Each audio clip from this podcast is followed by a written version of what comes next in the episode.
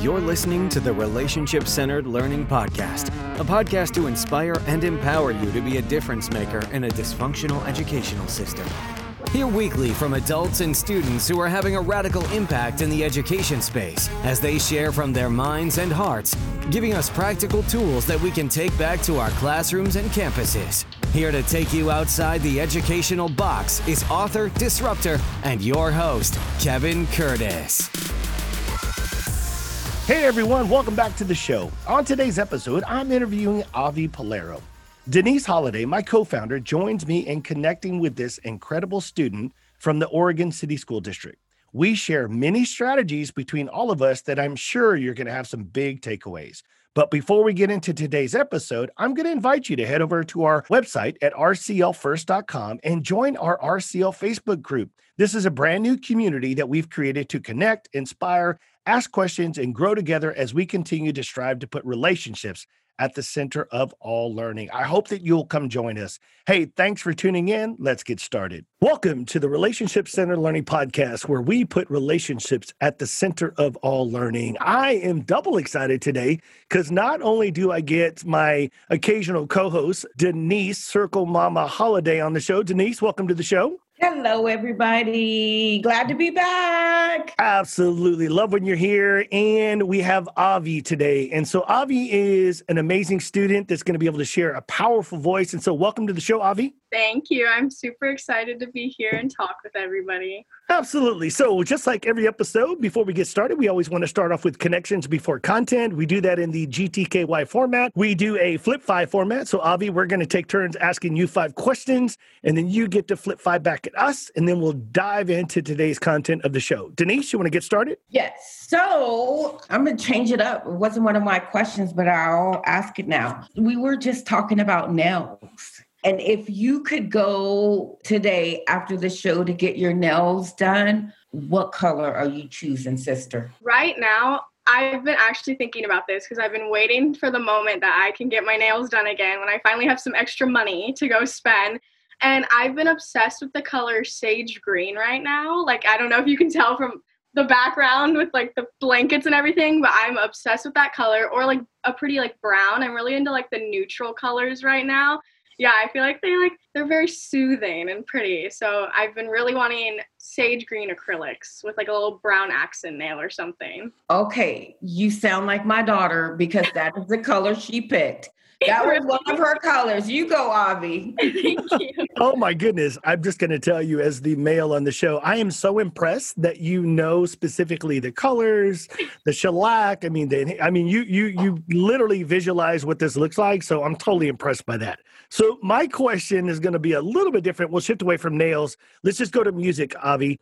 When you're feeling like, man, I need to just kind of, and not not that you're feeling completely down, but you're like, man, I need to pick me up. What's that one song, or wh- who's that one artist or song that you listen to that just like really brightens your day? I definitely say I love Harry Styles. If you can tell from the giant poster of him, he just lives on the wall back there.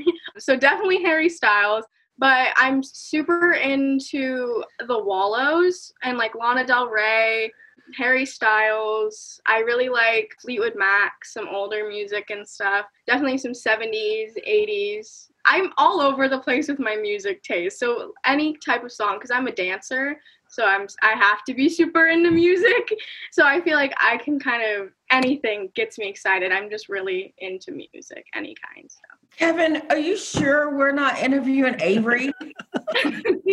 Avery's my daughter, and that is her favorite artist.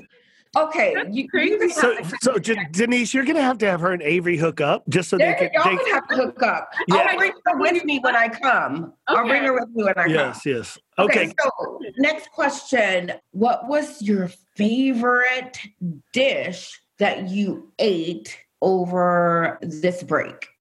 your absolute favorite dish. Like you went back for seconds, thought about thirds, and you snuck that fourth. I definitely think my dad made ribs for Christmas. I went over to his house for Christmas dinner, and I definitely think his ribs, they were really good. He let me take some home with me, and I've just been kind of I like took a little bit more than he offered because I was like, I need to to eat these for a while, and so they've been like hiding in the fridge, and I was like, nobody else eat these. Like these are my ribs. So definitely those. I've been eating those for the fat, past few days for like lunch and stuff, and even snacks because they're super good. All right, Avi, question number four is what is the best way that you start your day? So, like when you're going to have the best days, what is the way you always start your day? Do you have a routine or something that helps you get into like a really good day routine? I think either I do meditation a lot just to help me get kind of grounded. I like to work out and like stretch in the mornings too. I feel like that always makes me feel kind of productive. Journaling, I need to get better at journaling. I used to be really good at it, but I've kind of been slacking. And also like I like to water my plants and stuff like that. Those those things make me feel pretty productive in the morning. So. Nice. All right, Denise, last question. Okay, last question. What is your favorite plant? Ooh, definitely i really like ferns. I think they're very pretty. Um, and i really like lavender because the smell. And my mom and i it's like our favorite flower together. So it reminds me of her so i really like it. Okay. All right. Well all right avi so do you got five questions for denise and i? I'm gonna do some off the top of my head. Let's do it. Like okay Denise, if the pandemic were to be over tomorrow, what is one place you would travel to? Oh my, what's one place I would travel to? Oregon. Oregon City. Oregon. Just, no, and, I, and I'm being really, really serious. And let me tell you why.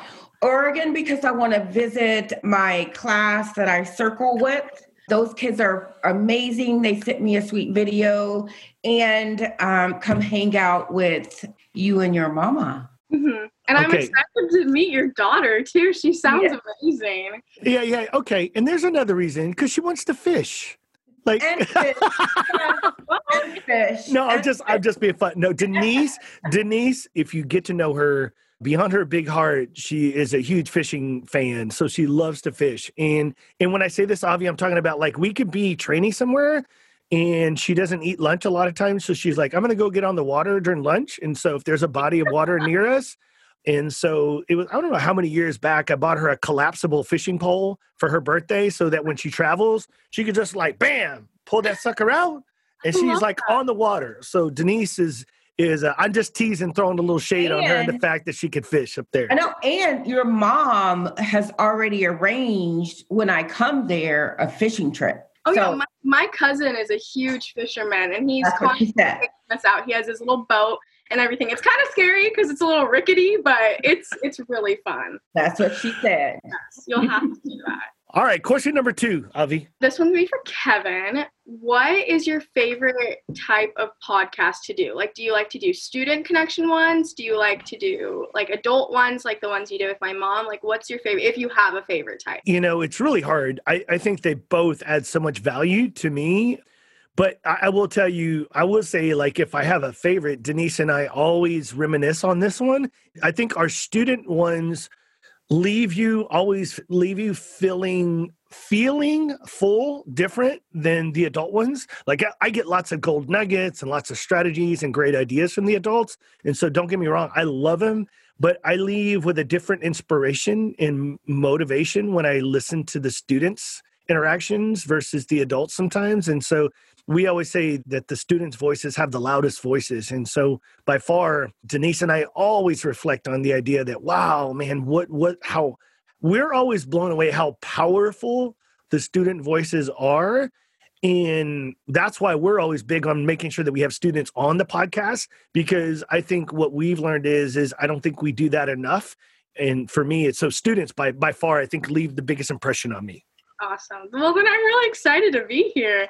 That's super. Now we just made her nervous, Denise. Yeah, like, like oh holy crap, there was no pressure, but now all of a sudden he like, talked about motivation, inspiration. She's no, like, this no, is she, her thing. This is her thing. She wants to do a podcast. No, no, no, no. But I'm laughing because now she's like, holy crap, now you know, now, now I got to live up to this. I love it. All right. Question number three. I got to keep us on track. Okay, Denise, what got you into being a circle mama? What steps led to that? Because I, my mom recently has been talking about it a lot, but I didn't really know what it was until she brought it up. So what, what got you to that point? So I don't even know. I'm not going to tear up today. Okay. So, what got me to that point is I was doing some work with the University of Texas and TEA, and Circle was a part of that. It really resonated with my soul and my spirit that people can sit in a circle and ask questions and really be heard.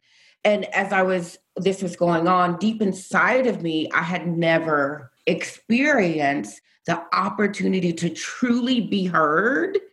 And I didn't think anybody really wanted to know or hear anything of what I had to say. As a kid, you didn't speak to, you're spoken to. And so, through all of that, listening to all of the stories and being able to share my stories, I began to heal from it. And I thought, what power in that? Like, it, just became this place that felt like a hug and safe and secure.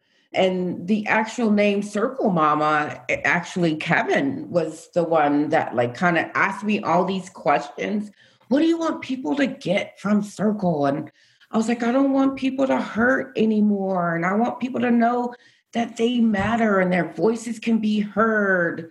But I know it's a process. And so we also came up with the saying, healing hearts one circle at a time. And um, it just validates that I am worthy and um, I'm valuable and I deserve to be heard by all that will listen. I love you're gonna make me tear up. I love that so much. I love Yeah. that so much. Yeah. So to just add some value to that conversation, Avi, to put perspective around it, Denise and I's path cross uh, crossed and intersected in that world. The University of Texas brought me in. They brought Denise in, and I came as an administrator. She was working as a paraprofessional on a campus, and so we were like our worlds collided.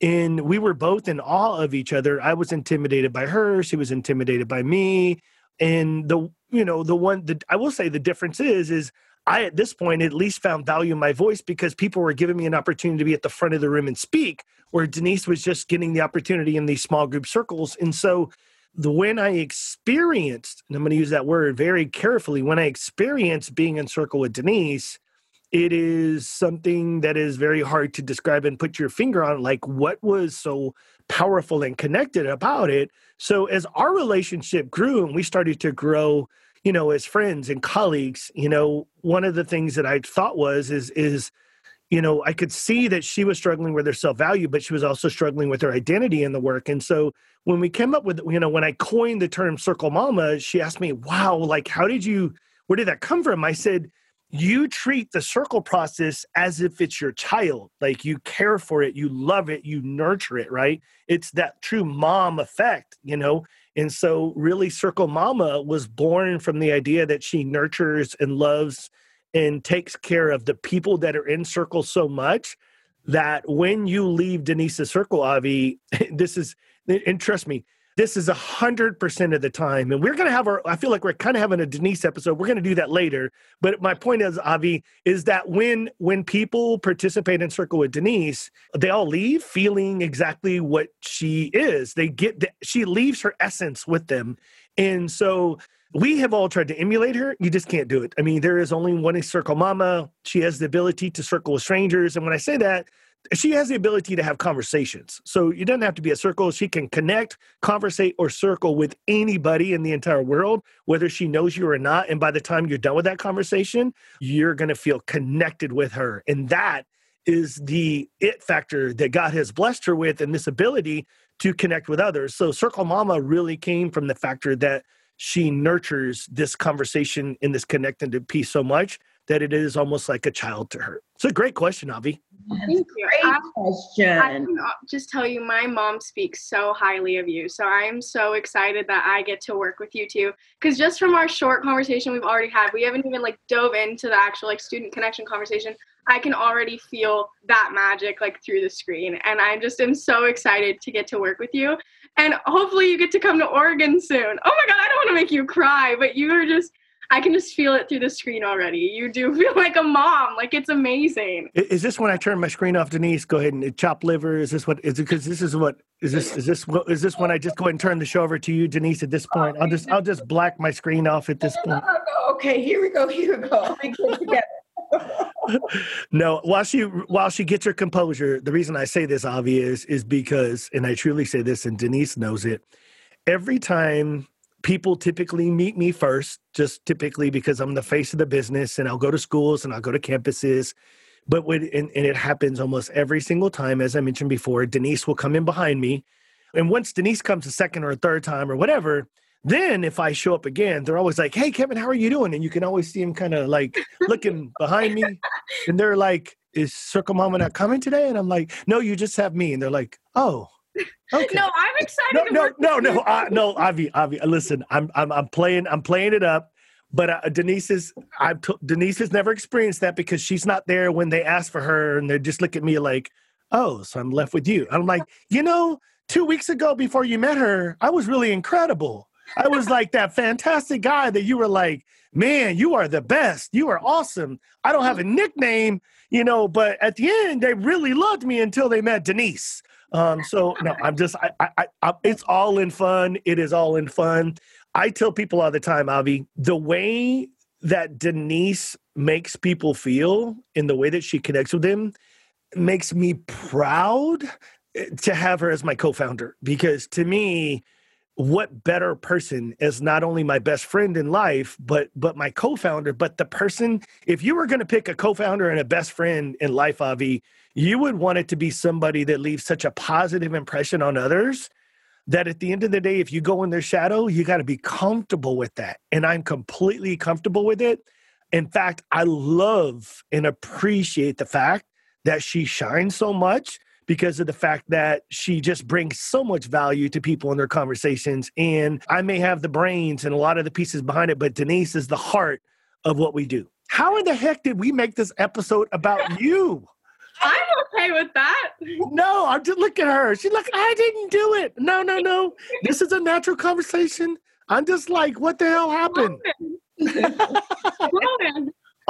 Roman. All right, next question. Okay, this one's for you, Kevin. Yes, thank you. Question for me. Here we go. It's a bit of a silly one. Oh. I'm gonna ask if you played like any sports or anything growing up, or because I just want to know about your guys' like background a little bit. Absolutely. So, um, you have any, Yeah. any sports that you love now? So I played uh, predominantly growing up. I played almost everything from soccer to baseball to you know. I didn't play youth football until I got into middle school, but football and baseball were my two sports. Uh, I ended up playing football and baseball in high school. I played college football for a year. Then I went into education and I was a high school football coach for 10 years. So I coached football and baseball for 10 years at the high school level here in Texas. And so when you look at that, like for me, sports wasn't about sports, sports was about life. It teaches you how to handle life. And that's why I loved it. It taught me how to handle life. I grew up in a family of drugs, alcohol, and addiction. So I was introduced to marijuana at nine, cocaine at 12. All three of my brothers are dead because of drug related deaths. And so, you know, it was it was really a blessing that I threw myself into athletics and academics that kind of put me on a different pathway than drugs and alcohol, or else I really wouldn't be sitting here today. So yeah, sports, huge, huge, huge sports fan, predominantly football and then baseball. I love that. Yeah, sports are very healing. I feel the exact same way with like dance and stuff. Like it's eh, without dance, I don't know what I would do mentally because it's an outlet. And dance is like an art, people say. So it's like, yeah, sports. Well said. very, very stress relieving and helpful. And I love sports. So. All right, let's finish up with Denise. I was going to ask you if you have like a favorite genre of movie, and if so, what movie in that genre is your favorite? I don't have a favorite genre of movie, but I do like I like like dramas, suspenseful dramas that have a happy ending kind of like you're on the edge of your seat and you're thinking, "Oh my hmm. gosh," but then it ends up good. Yes, so dramas, kind of like dramas. Yeah, awesome. Okay, those are my questions. All right, so All right, we got the GTKY part of the section of the show. So, guys, if you're listening to us still, and hopefully you're hanging on, having fun with us, um, if you want to know more about the GTKY or Connect Before content, head over to rclfirst.com. You can either click on the link for GTKY questions or you can click on the link to join Denise. If we haven't pumped you up enough of Denise, we're giving opportunities for you to join circles on Mondays, Thursdays, and Saturdays. You just click on the link, you get a Zoom link, and you can join us. It is there's no prerequisite. You don't have to uh, have any training or anything. It's just an opportunity to connect with Denise and other educators to make you feel valued, seen, and heard. All right, so that's out of the way. Let's get into today's show. Avi, just a quick introduction: who you are, your name, what grade you're in, just a little bit. We kind of learn a little bit about dancing, but just who you are in a nutshell, so our kind of listeners know a background before we go into today's content. Okay, so hi, I'm Avi or Aviana, but I go by Avi. Um, I'm a junior here in Oregon at Oregon City High School. I'm super passionate about volunteering. I love to do some volunteer work. It's been a little difficult volunteer right now with the pandemic, which is kind of upsetting, but I've been able to get some opportunities in there. Um, I'm a member of student council at my school, and I'm on the Unity Committee. So we work we work towards getting equality and equity brought into our school. I'm also working with No Place for Hate. It's an organization that also works on bringing equity and equality into the school. And so we've been working on getting registered as a No Place for Hate school and getting a donation and things like that. We get a big banner, but we have to complete a certain amount of events first. So we've just been, it's very much so in the works, but it's very exciting. I'm also a member of my school's very new mental health panel. We created a, a, student panel for the pandemic just so kids feel like they have a connection outside of the school because it's really hard. A lot of people can't even see their friends right now. So we just wanted them to feel a little less alone. So we're working right now on a buddy program. It's very much so also in the works. These are all very new to my to my committees. We're working on a buddy program where us students, there's a panel of us, we get cha- we get trained through like QPR and things like that um, for mental health and suicide prevention and things like that. And we're hopefully going to have a student that we get paired up with. We do Zoom meetings with them, we exchange numbers, and it's just like you have like a new friend that you stay in contact with to kind of make them feel a little less alone. So I'm really hoping that that gets the ball rolling. And even if we go back to school, we're hoping to continue that. I go to OASC a lot, organization or uh, Oregon Association of Student Council. Um, it's a camp that works a lot on leadership. So I'm very passionate about leadership and community and stuff like that. Uh, like Kevin mentioned, I'm a dancer. And like I mentioned before, I've been dancing since about fifth grade. And I danced competitively competitively for a few years. And I did things like pointe, ballet, lyrical, all of the genres and everything like that.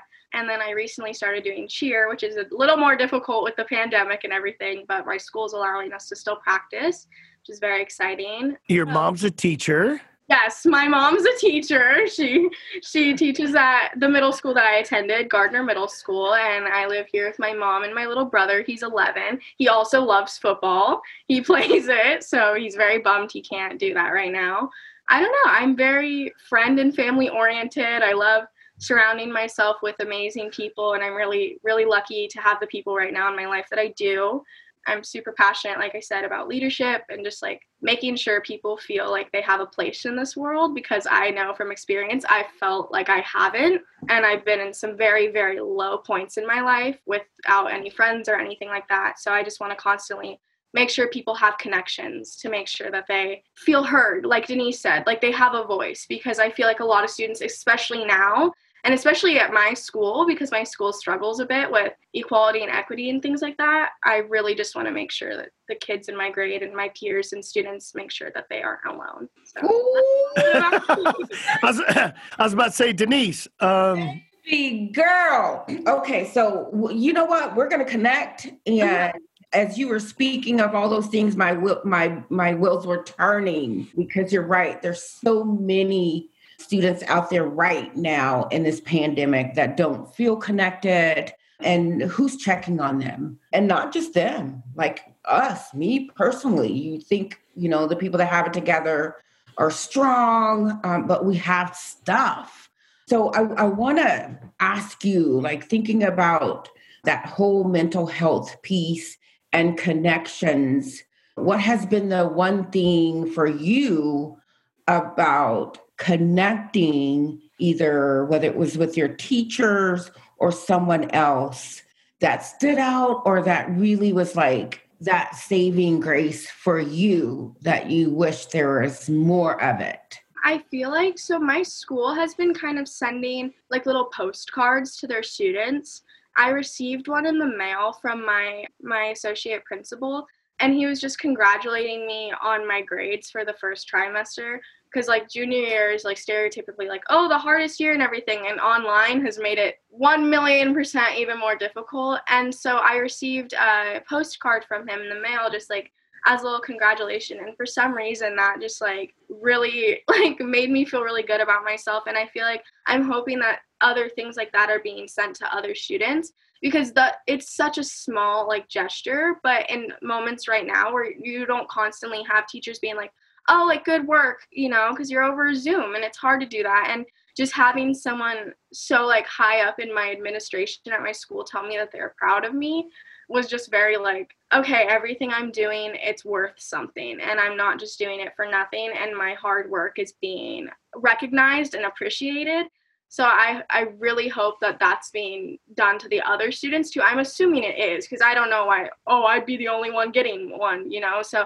but for some reason that just really like hit me close and made me feel really good about myself. So I feel like that's the one thing that my school's been doing really good on right now. Awesome. Love it. So as you kind of went through your resume of so many things that you're passionate about, I will just tell you it's impressive. And so I, I know it's very impressive but it's also I mean, there's a lot that you are putting on your plate, Avi, at, at this age. Would you agree? Yeah, yeah. Okay. So, so when you look at this, I mean, I would say, in my opinion, you're you're the atypical student. You're you're, and I'm going to make an assumption here, but I'm going to ask for clarification. I feel, and the impression I get from you is you're willing to put these things that you're passionate about on your plate because of that because you care and you you you care and you are passionate about so many things that all fall and it's almost like a venn diagram. They almost lay over each other. You know they're all very similar in nature right? When you're checking in on the well-being of, of students mental health and, awareness equity and equality right? So when you look at let's just take one piece of the puzzle. When you look back at any age and it could be from six months ago from six years ago Let's start with equity and equality there before we, we kind of go back onto the rest of the plate. What kind of, when you look back at your rear view mirror, what kind of got you invested into equity and equality dealing with, particularly at your age, and dealing with students? Well, so I've been super, I've seen bullying occur at my school since a young age. Like, especially when I come from such a predominantly white city, there's a lot of issues with racism and homophobia and just a lot of hate, which is really unfortunate. And so I feel like from a super young age, I've been able to recognize obviously that's not okay. And in elementary school, my friends and I created a little no bullying club. And obviously, we didn't know how to educate other students yet because we were also like in third or fourth grade. So I feel like from a young age, and also just like with my mom's guidance, being taught like if you see something, say something. Like don't be a bystander. And so I feel like that's kind of where it like sprouted from in a way. And then as I got into high school, I saw a lot of issues with inequality, especially when it comes to like punishments and things like that. Like kids will say horrible, disgusting things about different groups of people and they won't they won't receive a punishment or even if they do it's not as big as it should be so i feel like that's definitely like fueled my fire because i'm like that's not okay and things need to get done and i just want to like help elevate the voices of people who don't get to be heard. So i feel like that's definitely where that stemmed from is just seeing that people are being treated unfairly and wanting to help them have not necessarily be the problem solver because it's not always like my place to do that but I want to help them have a platform to share their voices and talk about their experiences of things that they've experienced that aren't equal or the struggles they've had in our city or our school. So not to like throw my school under the bus and be like, no. they don't know what things, but it's definitely like even in student council we've recognized that and so my whole student council as an entire student body we've been definitely working towards that avi i can just tell you to, to, to reaffirm you I don't think you're throwing your school under the bus. I think all schools struggle with these same type of issues. So by all means, I don't think you're throwing your school under the bus. I think you're just addressing needs. Yeah. And so so when you when you Denise when you hear her respond with that, what are your thoughts? So my thought is like thinking about all the things that you do, my brain went straight to how do you think that addressing it now in high school or even in elementary, what is the impact that that can have in our society or in the world in our world as a whole? Like, really, what are your thoughts on that? I addressing it now versus later on. Yeah, I definitely think addressing it now is necessary because even though we're in high school, we think we're so old and everything, we're still growing mentally so, so much, like more than we know and recognize. And so I think if we call it out now and fix those things and reprimand those things now, people are going to graduate and go into college and grow and become more educated and they're going to be more open-minded and willing to do things like that be more open-minded and become educated on why the things they say or do can be really harmful to different groups of people so I definitely feel like it's really important now because in high school we're in such a little bubble. We're in our own city. We're surrounded by the kids we've been with since elementary and middle school. And so I feel like if we take it down now, when we leave our bubble, we're going to go into the world and be more productive people and we're to we're to call those things out in the real world cuz like even though high school like I said we think we're so old and so grown, we're not. Like we're still kids and stuff and we live in this little world. So I feel like calling it out now and reprimanding it now sends us into the world being more educated and willing to grow, if that makes sense. One other thing I want to know how do you do that without shaming? Because I think when we shame people around race and all of these things, we hit that brick wall and nobody is listening. And so it's really important to me when I have these conversations.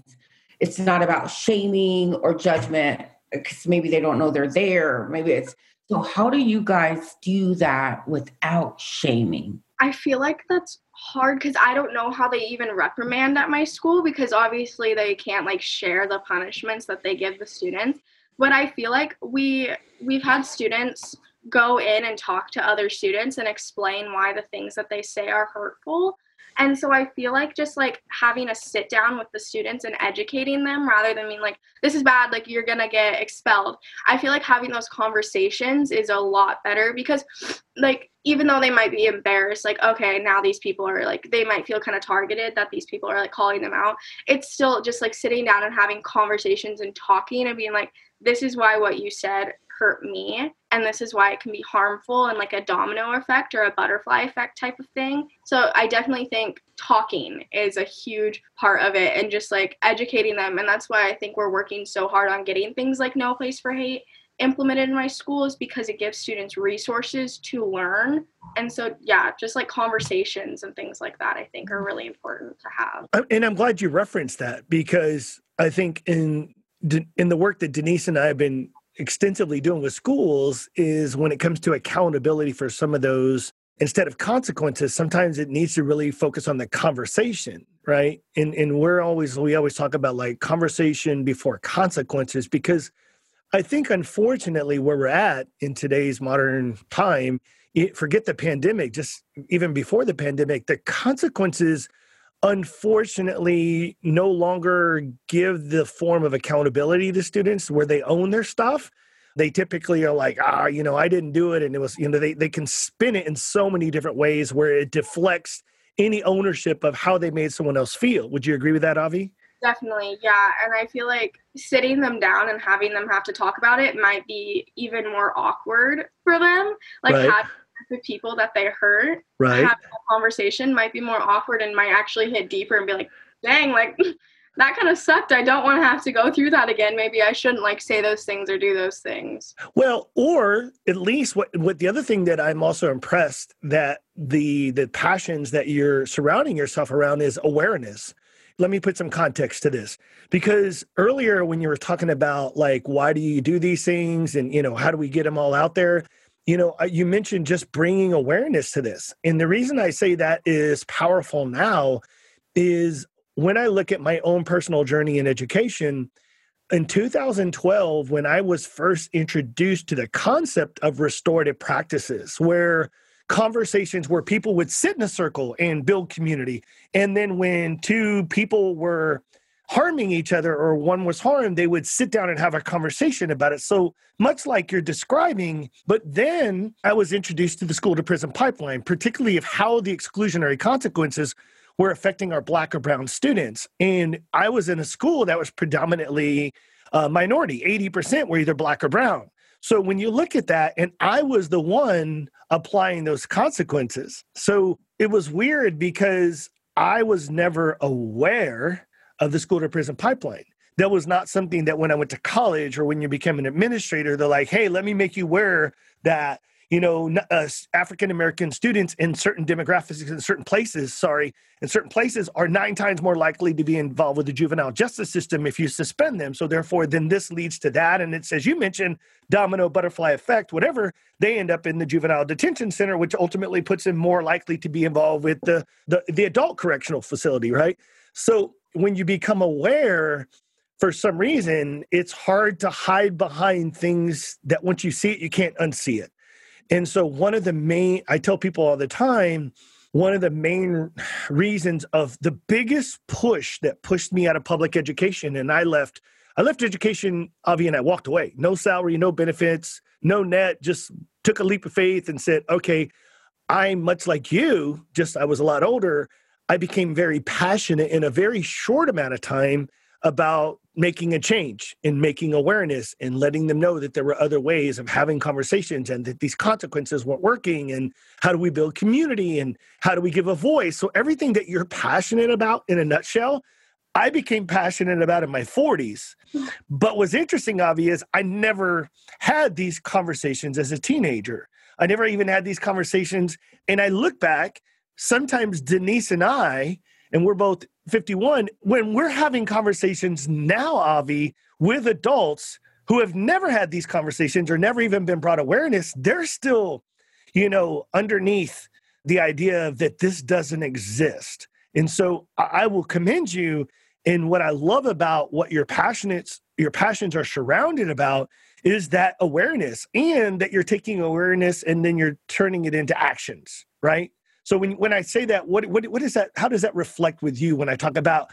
that awareness was not is not always there even now with with the adults that are that are surrounding us? What are your thoughts? I definitely agree with that. I had a teacher last year, and he taught uh, perspectives on U.S. history class, and so it just gave students a bunch of perspectives. And his saying constantly was just "ignorance is bliss." Like you said, once you see those things and those issues, it's so hard to just turn away from them. And like you said, like I just want to make a difference and do something about it. And so that's why, yeah, those conversations are so important to have now because, like you said, the people you talk to now as adults aren't always as willing because they've lived almost ha- like a good portion of their life with these ideas and these beliefs and these views and things like that and they haven't had someone sit down with them and be like hey let's let's have a talk and let's let's look at a new perspective and things like that and yeah i just feel like ignorance is bliss is a huge thing because it's not even that they don't want to learn it's that they never have had to have those conversations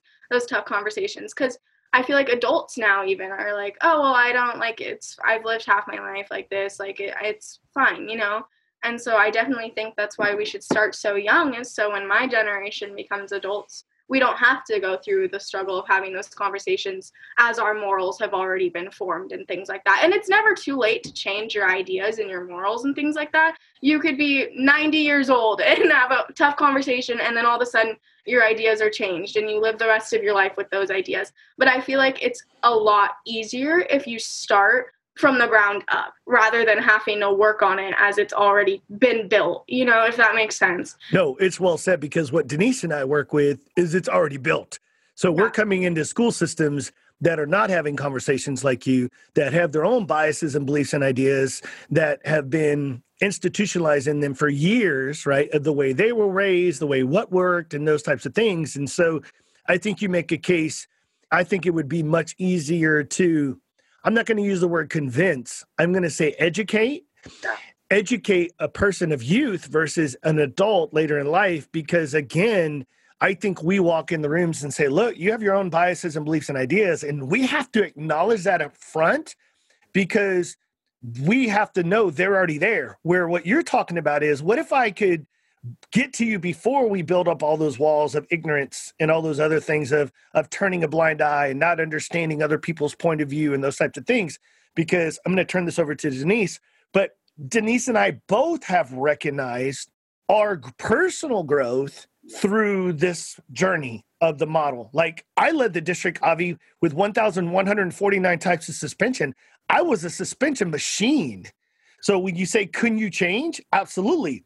But is change like that? Not necessarily.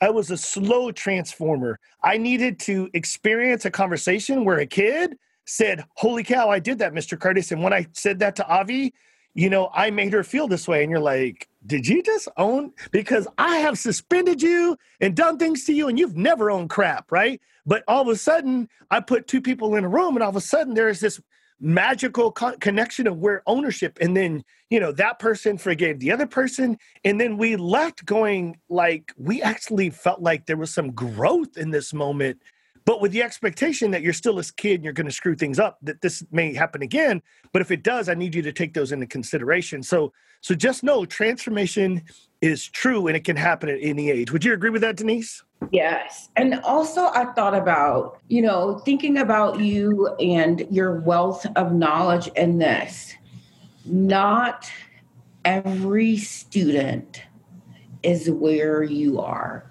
it would be great if they were, but they're not. And not even every, there's not every adult is even there, and they're adults. And so when you think about that, not every every student being where you are or educators where you are, what ideas or recommendations come to mind for you when that comes up? Because not everybody is where you are some people might think, oh, you are extreme. So, what are your thoughts on that? Everybody's not where you are. If you're somebody saying that to you or a teacher, what are your thoughts? What are your ideas? I definitely think I've ran it, into that problem quite a few times. And obviously, when you're working with topics like this and things that are so heavy, you're gonna run into that issue of people who just like are like, "Well, I don't see it," so and or no, like you're just like being dramatic and things like that. And there's a lot of being shut down.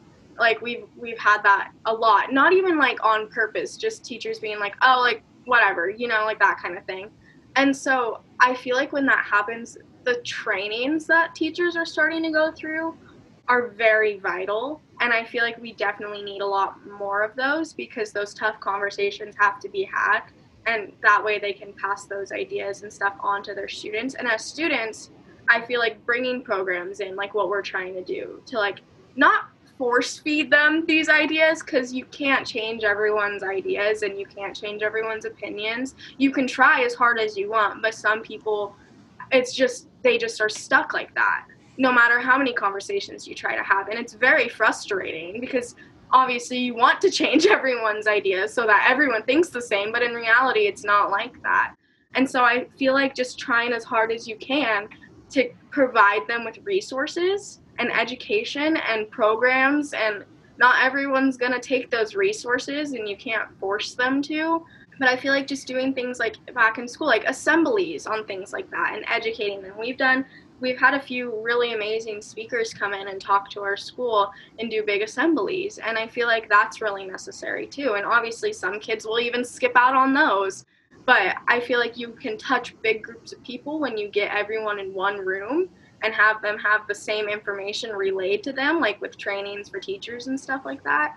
So I definitely just think, like, I don't want to say force feeding, but giving them these resources and education and things like that. It's so hard to, like, you kind of have to, like, tiptoe around it because, like I said, you can't make everyone think the same and have the same opinions. People are very complex with their own ideas, but I feel like you can try as hard as you can. So, on a personal note, I want to know what is what do you require of yourself from within and and how did you build like that stamina? What do you require of yourself when you personally get that pushback from others or you're faced with seeing some of these things take take place and those don't want to be a part of?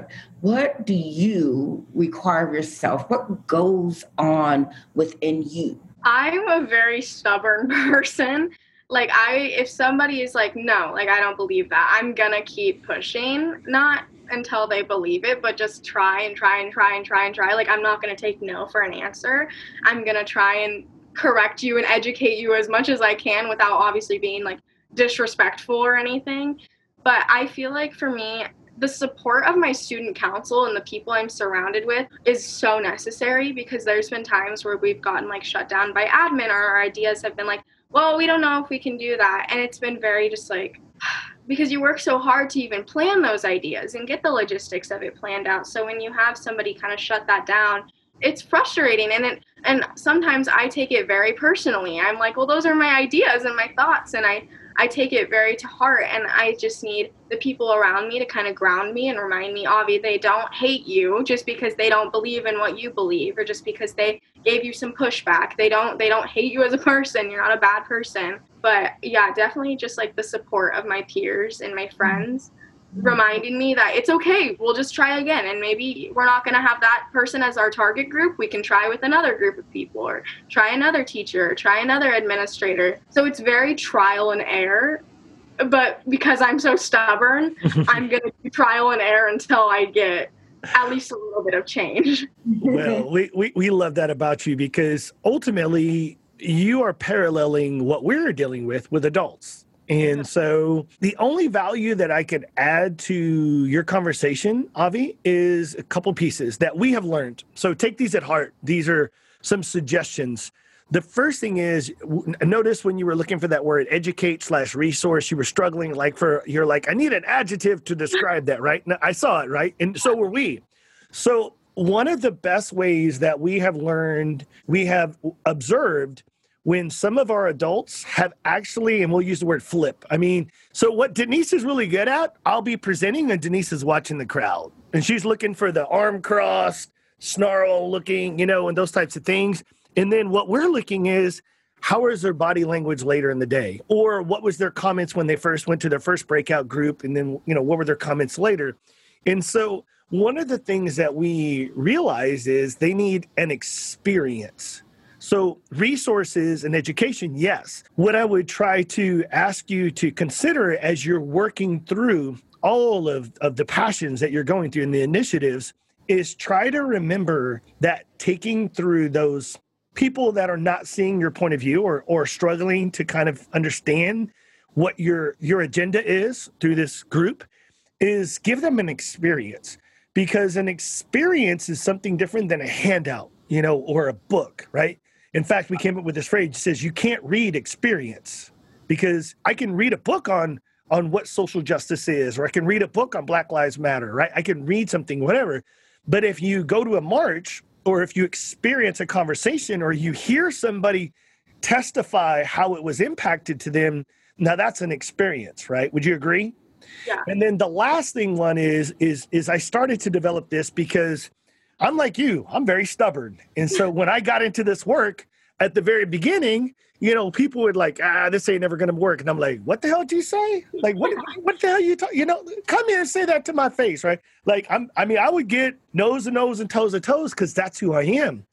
So I was struggling. So much like your passions and your initiatives, just like this one, we were dealing with social justice. We were dealing with restorative justice. We were dealing with you know black and brown students eh, asking them to not exclude them to have conversations to hold them accountable but to have a conversation surrounding that. Look sounded so odd. We were called the apology program or the hug a thug program. You know we were we were identified with this kumbaya crap that they were they were calling it. And so one of the things that i really had to struggle with is in the delivery of my message and i say this now at the forefront. So i get it out of the way and it, it is it is not a speech. In other words it's not it's not that it's it's not genuine but it is the truth. And what i tell them is i'm not here today to convince you to condemn you right or to convert you. I am actually here today to convict you because the only way that we truly change is from the inside from an experience. So we're going to provide an experience today that hopefully will convict you. And if it convicts you and you leave saying, maybe I need to think about how I talk to my students. Maybe I need to consider do I treat my students of color different? Maybe I need to think about do I proactively build relationships with my kids? Like if you're thinking like that, then it comes from that experience, but we want to convict because what I try to tell them it's just like trying to try, trying to convince somebody to Christianity, you know? You, you can tell them and tell them and tell them, you know, whatever they believe. And so I or you condemn them for thinking different and that was a huge piece that I really learned with Denise because one of the things that Denise taught me about restorative is I said, you can't tell someone how they should feel. So if somebody says, you know, Avi, that's never going to work, or that is stupid, or asinine, or whatever they want to call it, they're not wrong for feeling that way. And what I started to do is to say, you know what? You're exactly right. I know I can completely see your point of view. And the reason I say this, Avi, is is is it's not a mind though I'm not disagreeing with them. You legitimately have to see their point of view. And what Denise and I have been talking about in the last couple of years are is we're able to literally stand in other people's shoes and say, "Hey, I don't agree with that, but I can really start to understand how you feel and how you how you see that." And when you do that, all of a sudden, Avi, instead of pitting against each other, when you say, Hey, I really can see your point of view and I really understand that, you're standing next to them. And I will tell you, it freaks them out because what they're used to is opposing sides, right? They're like, no, you know, you should think about equality and in equity, and you should think about how students are bullied, and you know, and no, you don't. They they expect this. They never expect when you say, you know what, I completely understand how you see that, and when you do that legitimately, and all of a sudden they're you're you're standing on their point of view, then maybe sometimes they'll stand on your point of view through an experience. Would you agree, Denise? You want to enhance on that? Absolutely agree. It's like it's like getting more information about where they are and how they got at that point on that view, because there might have been an experience that they had that brought them to where they feel like no, I'm better than, and they're less than. And so just asking those questions like, I hear you, I want to know more. Tell me more about that. So that ex- that experience of what you give them versus what they've already had is going to be the thing that allows them to take that first step to curiosity. Hey Denise, you know what I just noticed? I, I oh my God, I just noticed this. That is your little tip and trick lately. Tell me more. So I'm telling you, Avi, learn from her because she she is she is really good at this.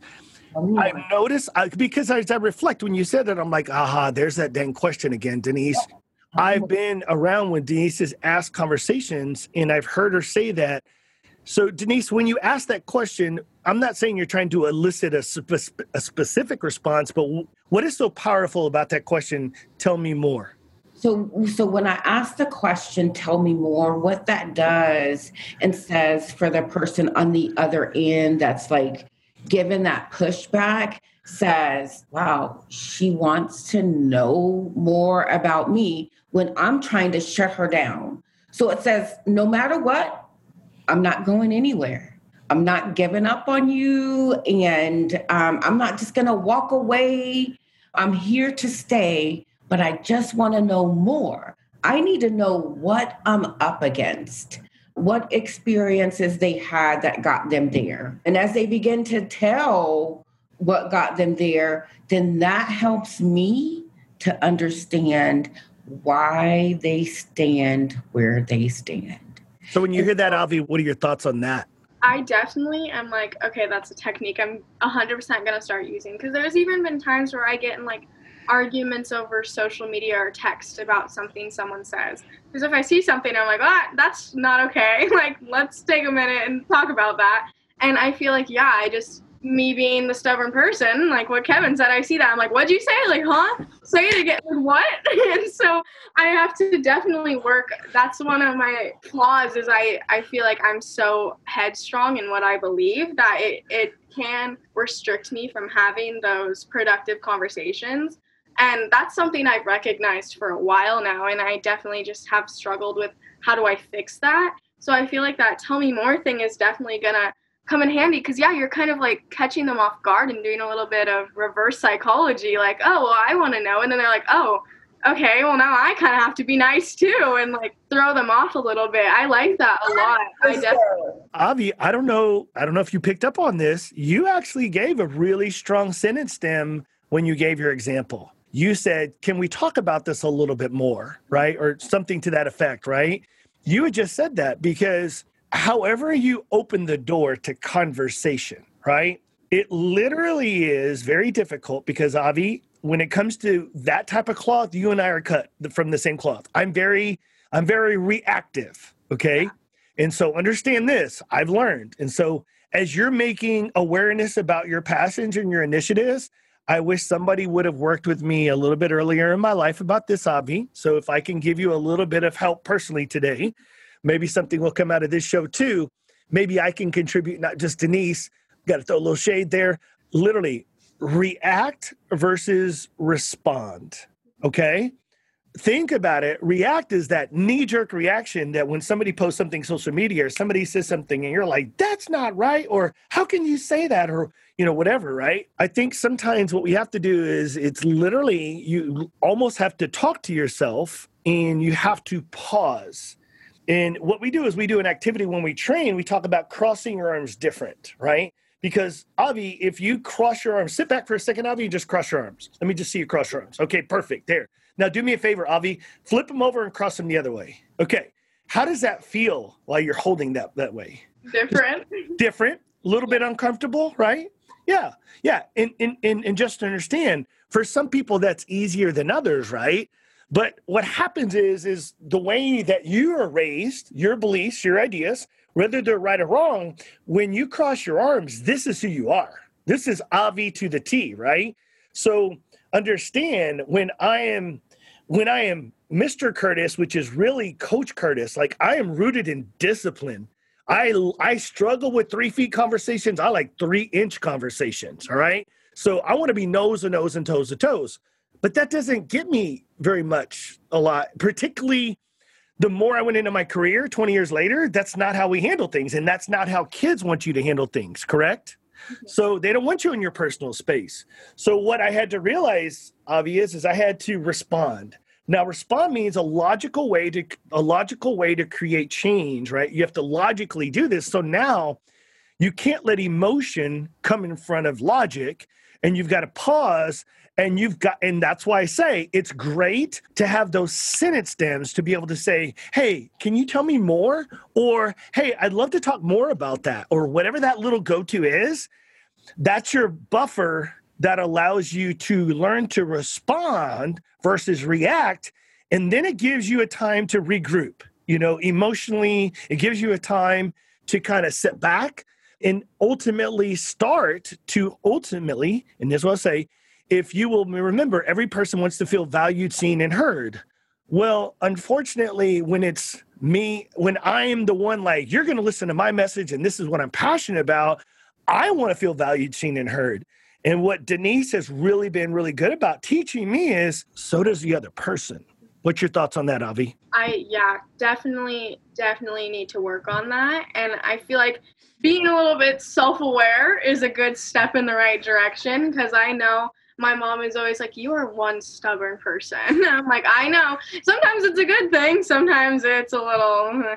And so, yeah, definitely just taking a moment because, like you said, it's something I'm so passionate about. So I'm going to get a little bit emotional about it and just kind of being like, why do you think like that? And I do like the whole uncross because it is uncomfortable to sit like that. It's not something I'm used to. So even putting myself in someone else's shoes might be uncomfortable because I'm like, these are not beliefs I agree with at all but I have to think about why do they think like that and then ask them that question. So I definitely think I'm going to take all of this back and tell my mental health committee and my my No Place for Hate panel because I know we are all people who are obviously extremely passionate about that. That's why we're doing what we're doing. And I feel like there's some of us who are already good at that, but the rest of us, we are very headstrong about our beliefs and stuff. See, see, Avi, that would be me and Denise. Go ahead, Denise. I want to leave you with this, Avi.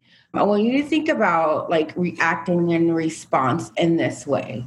Reacting requires no thought process at all.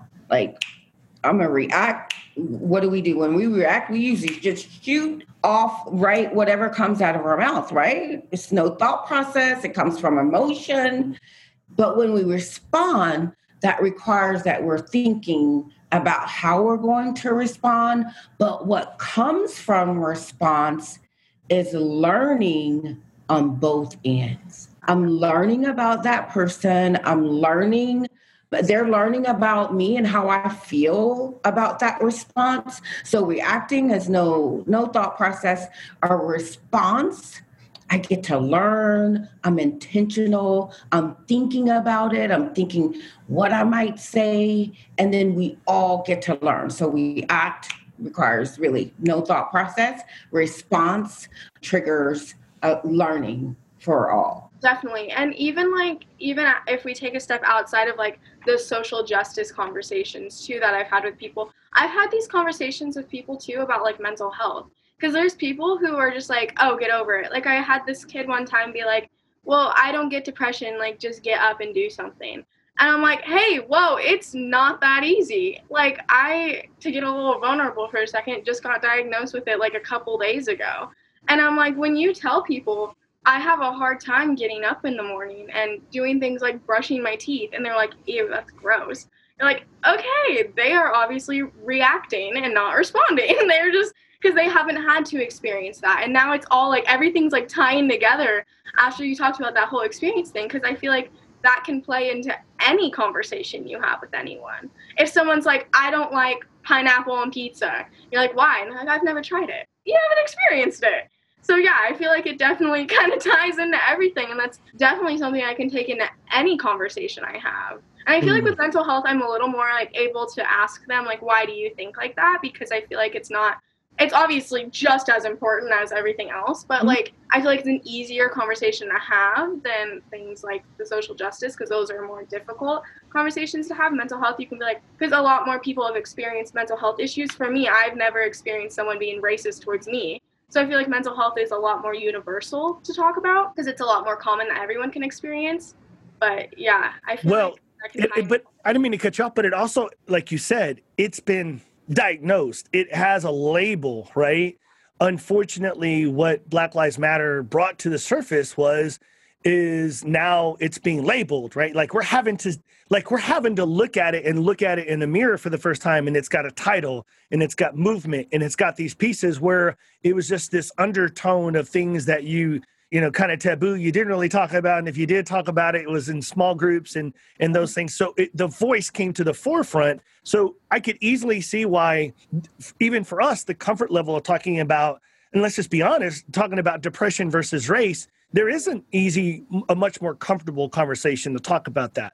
But i want to make sure that you don't feel alone and i want you to understand this for a second. So i have never struggled with depression. Okay. So that's not. But what's interesting is, is Denise has. And also the person I'm dating, right? And so what's interesting is between these two experiences, and oh, sorry, my daughter, who's 29, my daughter has depression. So what's interesting is all of a sudden, Avi, in my world, my three most important people all struggle with some form of either anxiety or depression, right? So I'm not going to say it's forced, but because I care about them so much, and here's the truth because this work has made me more vulnerable to open to other perspectives and to open to other perceptions, right? All of a sudden, I'm like, so this is real, huh? Because I would be guilty, Avi, if my my daughter was struggling, I would be like, I don't get it. So like, take a shower or get up or you know like like fix it, take a pill or you know whatever, right? But now that I truly understand it, I truly have an awakening where my eyes are wide open now. But Avi, that that what happened here's understand what I talked about earlier. It came through an experience. It came through a perspective because I was vulnerable enough to say, I need to listen I'm not right, right? I can't be the right one here. And I need to understand this because I need to, as Denise said, I need to know more. So Denise and I have conversations about, you know, all, with all three parties, I have conversations with about anxiety and depression so that I can understand. And the other thing is, it looks different in every single person. Yeah. Right, Avi? So for somebody who's never experienced it, you can, when you put a box around it, I'm like, oh, so my daughter has depression, anxiety. So that's what it looks like. No, no, no, no, no. It could look like in this, this many forms. And all three of them deal with it differently all whether they're medicated or not all of them deal with it different. And so i always say i am so blessed for the people in my life because those three people are the most important people in my life and yet they've given me a perspective that i would have never considered had i not gone through this work listened to other po- points of view stood in their shoes and asked questions like so tell me more so just know, Avi, give us a little bit of grace, those people that don't get it. When they don't say, when they say, just brush your teeth or whatever, right? Say, I would love to tell you more. So maybe if they don't ask the question, maybe open up the door to say, Can I? I'd love to have a little bit more conversation about it so that I can tell you a little bit more about it so that you have a better understanding of what I go through because I'm different than you. What are your thoughts, Denise, when you hear me talk about that? Because you, you know, we we've had this conversation multiple times. Absolutely. I think people don't know. They just think that like it's a physical thing, but it is a chemical thing. Like there's a chemical like you know imbalance that goes on in your body that's up and down and to truly understand what i'm going through or what i'm feeling like let's sit down and like just have a conversation. Let me tell you like like what it does. Like my my whole body heats up. The hairs on the back of my neck stand up. I even do this thing with my hand when i'm extra extra like anxious about something. And i just started noticing it. Like i would do this like with my thumb and i'm like I must be anxious about something. And then as I think back, back, I'm like, okay, yes, I am. But I think people just don't know and understand. They are just reacting, one. And the other thing, there's like this fear and taboo around, like, do I even want to know? Like, let's keep it 100. Right. Um, like mental, I, mental health. Oh, hell no. I don't Get that away from me. Do I even want to know what that is or what that's about? Because if they start talking about some of their signs and symptoms, could they apply to me? Yeah. You know, this whole denial thing. And so, yes, I think just having that conversation, if you feel like it, and just saying, look, it's not just a get up and do it kind of thing. Like there's a whole process that your body goes through. I remember one night trying to drive to a training and my whole body, sh- like I shut down. I had to pull over. I could not drive anymore. I felt like I couldn't breathe. I'm in the middle of like a dark highway, crying on the phone, calling Kevin saying, I can't do it. I can't go anymore. I can't go. And I was right. supposed to be at a training. right. So, and then, so what's interesting is, is I didn't react and be like, what the hell you mean you can't get to this training? Right. Or what do you mean? Right. It was like, hey, I completely hear you. I mm-hmm. completely understand. Now, here's what's interesting, Avi. I don't know what that feels like. Yeah. So I can't say I know what that feels like. All I can say is man, if that's what you're feeling, that must be overwhelming, right? So here's what I need you to do I need you to not worry about the training. I need you to worry about yourself. So, what do we need to do? And so, I will tell you, you know, as we're starting to wrap up this show, it really goes in. If one more strategy that we could possibly help you, Avi, with is I'm talking about needs. When you use the sentence stem of needs, all of a sudden it's no longer, you know, well, what I want or what I think or whatever. What do you need? When you ask them what they need, because some people just need to step away from the conversation and I need a time to think, right? Because if you're like me, Avi, you and I could press and press and press and they they're like what do you need? But what do you need right now? I really need to stop this conversation and kind of just step away. So like for example what denise needed was to feel valued seen and heard and loved and supported unconditionally at that moment in her time so that she could let her anxiety dip down low enough that we could get her to a safe place and she wasn't going to make the training we make the adjustments whatever has to happen right that's what she needed. So she, what she needed, and then what I needed for the business was to make sure that we were covered, and Denise will be there whenever she gets there, whatever it is. So a lot of times when you use the sentence stem, what do you need? It could be in your personal relationship. It could be with your mom. It could be with your brother. It could be with your dad. It could be with your committee as you're working with them. You you could be working with your mental health committee, your group, right? And you could be like so what do you guys need in order for you to feel successful as you're contributing on this committee? And everybody could write down what they need because i'm telling you needs when needs come to the surface roots get exposed. Like all of a sudden what people really need if they feel vulnerable and they trust the circumstances they'll share with you what they need. And needs to me is the most powerful human, uh, human communication piece because when we express our needs, we are truly being vulnerable. Avi, what are your thoughts when you hear that? Yeah, definitely. I feel like tying back, because I mentioned earlier, I'm very lucky with the friends I have now. They are very, very open to mental health and they struggle with their own too. And we've all been very good at setting boundaries with each other. And like, we'll do little check ins like, can I rant right now? Do you need anything before I rant? Because I in the past I've had friends that just dump everything on me. And I'm just like, okay, because I want to help them because I'm like, well, I don't want them to feel alone. But my mom has really helped me realize you don't need to, you need to fix yourself and heal yourself before you go out there and fix and heal everyone else. And I feel like having the mom I do, who is very educated on mental health, which I feel very, very blessed and thankful for, because I know not everyone gets those opportunities. She has taught me you ask yourself first also. What do i need right now too? And set those boundaries with people. And when i tell her i'm having a hard day right now she's like what do you need from me? So she's taken that exact strategy and been like do you need space? Do you need to be in your room? Do you need me to get make you food or something like that and so, like I said, I feel like I'm very lucky to have the friends I do because we've already kind of done that with each other and been like, do you need a safe space to rant right now? And I'll be like, yes, are you in the space for me to rant right now? Mm.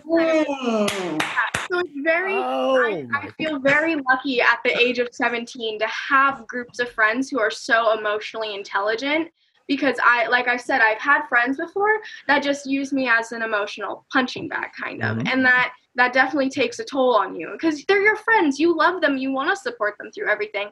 But then you aren't getting that same energy back. You're just mm. kind of they dump everything and then leave. Lots like, of lots of withdrawals, no deposits, right? Exactly, exactly. And so I feel like that I need this right now, or what do you need is definitely something I'm very lucky to have a group of people that ask me that question and that I'm able to ask them that question, they're willing to be vulnerable with me, like Denise is with you, and be like, this is what I need right now. Mm-hmm. And so I just really want to teach the kids that I work with in my mental health panel, not even the kids that like are on the panel, because like I mm-hmm. said, a lot of them are my friends already and they're very emotionally intelligent, which I'm very, very grateful for. And even if they wouldn't be, that's okay too. Like a lot of kids still have a lot of growth and that's okay. Not everyone can be on that level and that's totally fine. Everyone grows and learns at their own pace. But I feel like I want to teach the kids that I'm going to be working with in like the buddy program, mm-hmm. being like, what do you need right now? You can come to me. This is my boundary. Because it's not a space for me to be like, oh, I feel like this and this, because I'm supposed to be their mentor. So I definitely feel like I'm going to take that what do you need into that setting because it's their it's a space, safe space for them and I'm going to be a new face for them. They don't know who I am probably, especially if it's over Zoom and stuff. So I definitely feel like all these techniques I'm like I have so much that I just learned and I'm so excited and like eager to take it back to my community and my school and even my family and stuff. Yeah. So I'm really really excited. So just just remember aim for the heart you know their information naturally comes when you when you give them like let me tell you why you know let me give you this resource let me but but if you can change and i had to learn this avi don't aim for here aim yeah. for here because when you hit him here with the information right but when you aim at the heart here's the deal and denise always says this let's keep it 100 i am very aware that when we train people in our content here's the deal some people are going to get it, some people aren't. Some people are going to go back to doing exactly what they did. But here's the deal, Avi, and I'm going to be really honest with you. Maturity will help you in this. I'm okay with that. And the reason I say that is is because as we grow, I want you to be aware. I want you to I want you to start to learn to be comfortable that it's okay that not every single person changed. Because what I started doing is walking into the room today and I'd say, okay, if one person, if one person listens to our ideas and listens to our why and listens to our how, and they feel convicted and our methodology and our resources are strong enough to give them the tools to go back and build relationships with kids and they go i got to do this and they feel compelled now there's another c word they feel compelled after they were convicted then denise and i walk out and we always go hey as long as we got one yeah. Because that, that starts the butterfly effect. yeah, well, you can't eat an elephant in one bite. Yeah. You're t- you're taking on some huge elephant ideas and philosophies and ideas, you know, passions. And so at the end of the day, and you can't eat an elephant in one bite, right? And expectations lead to disappointment. And the reason I tell you that is because that's a huge quote I use all the time.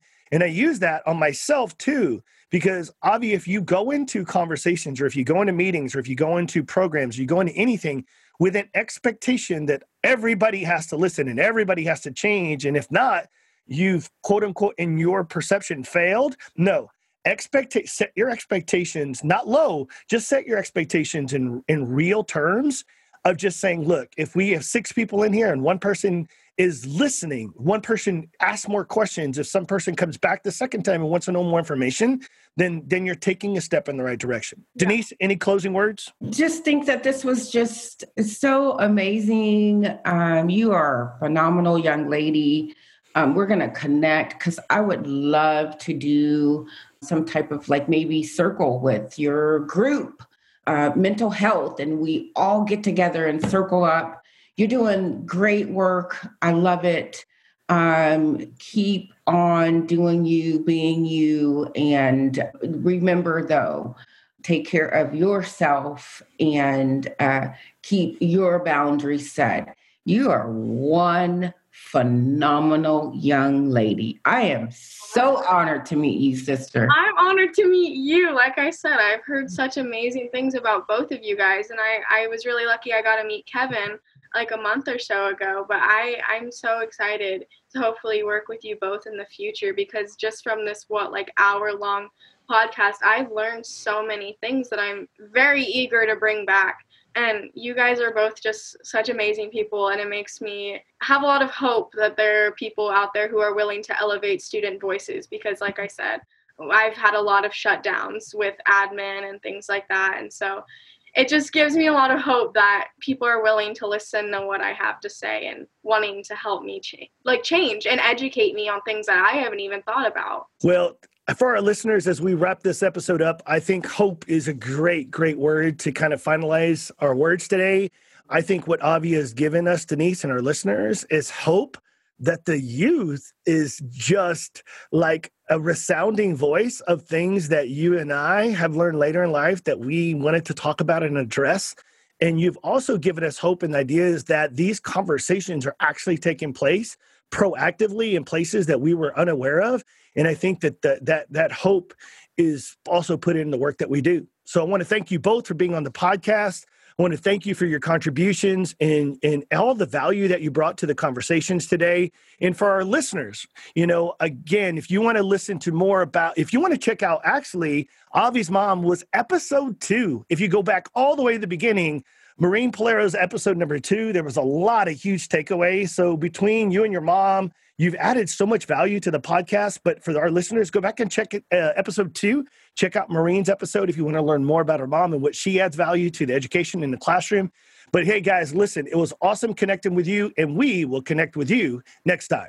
Thank you so much.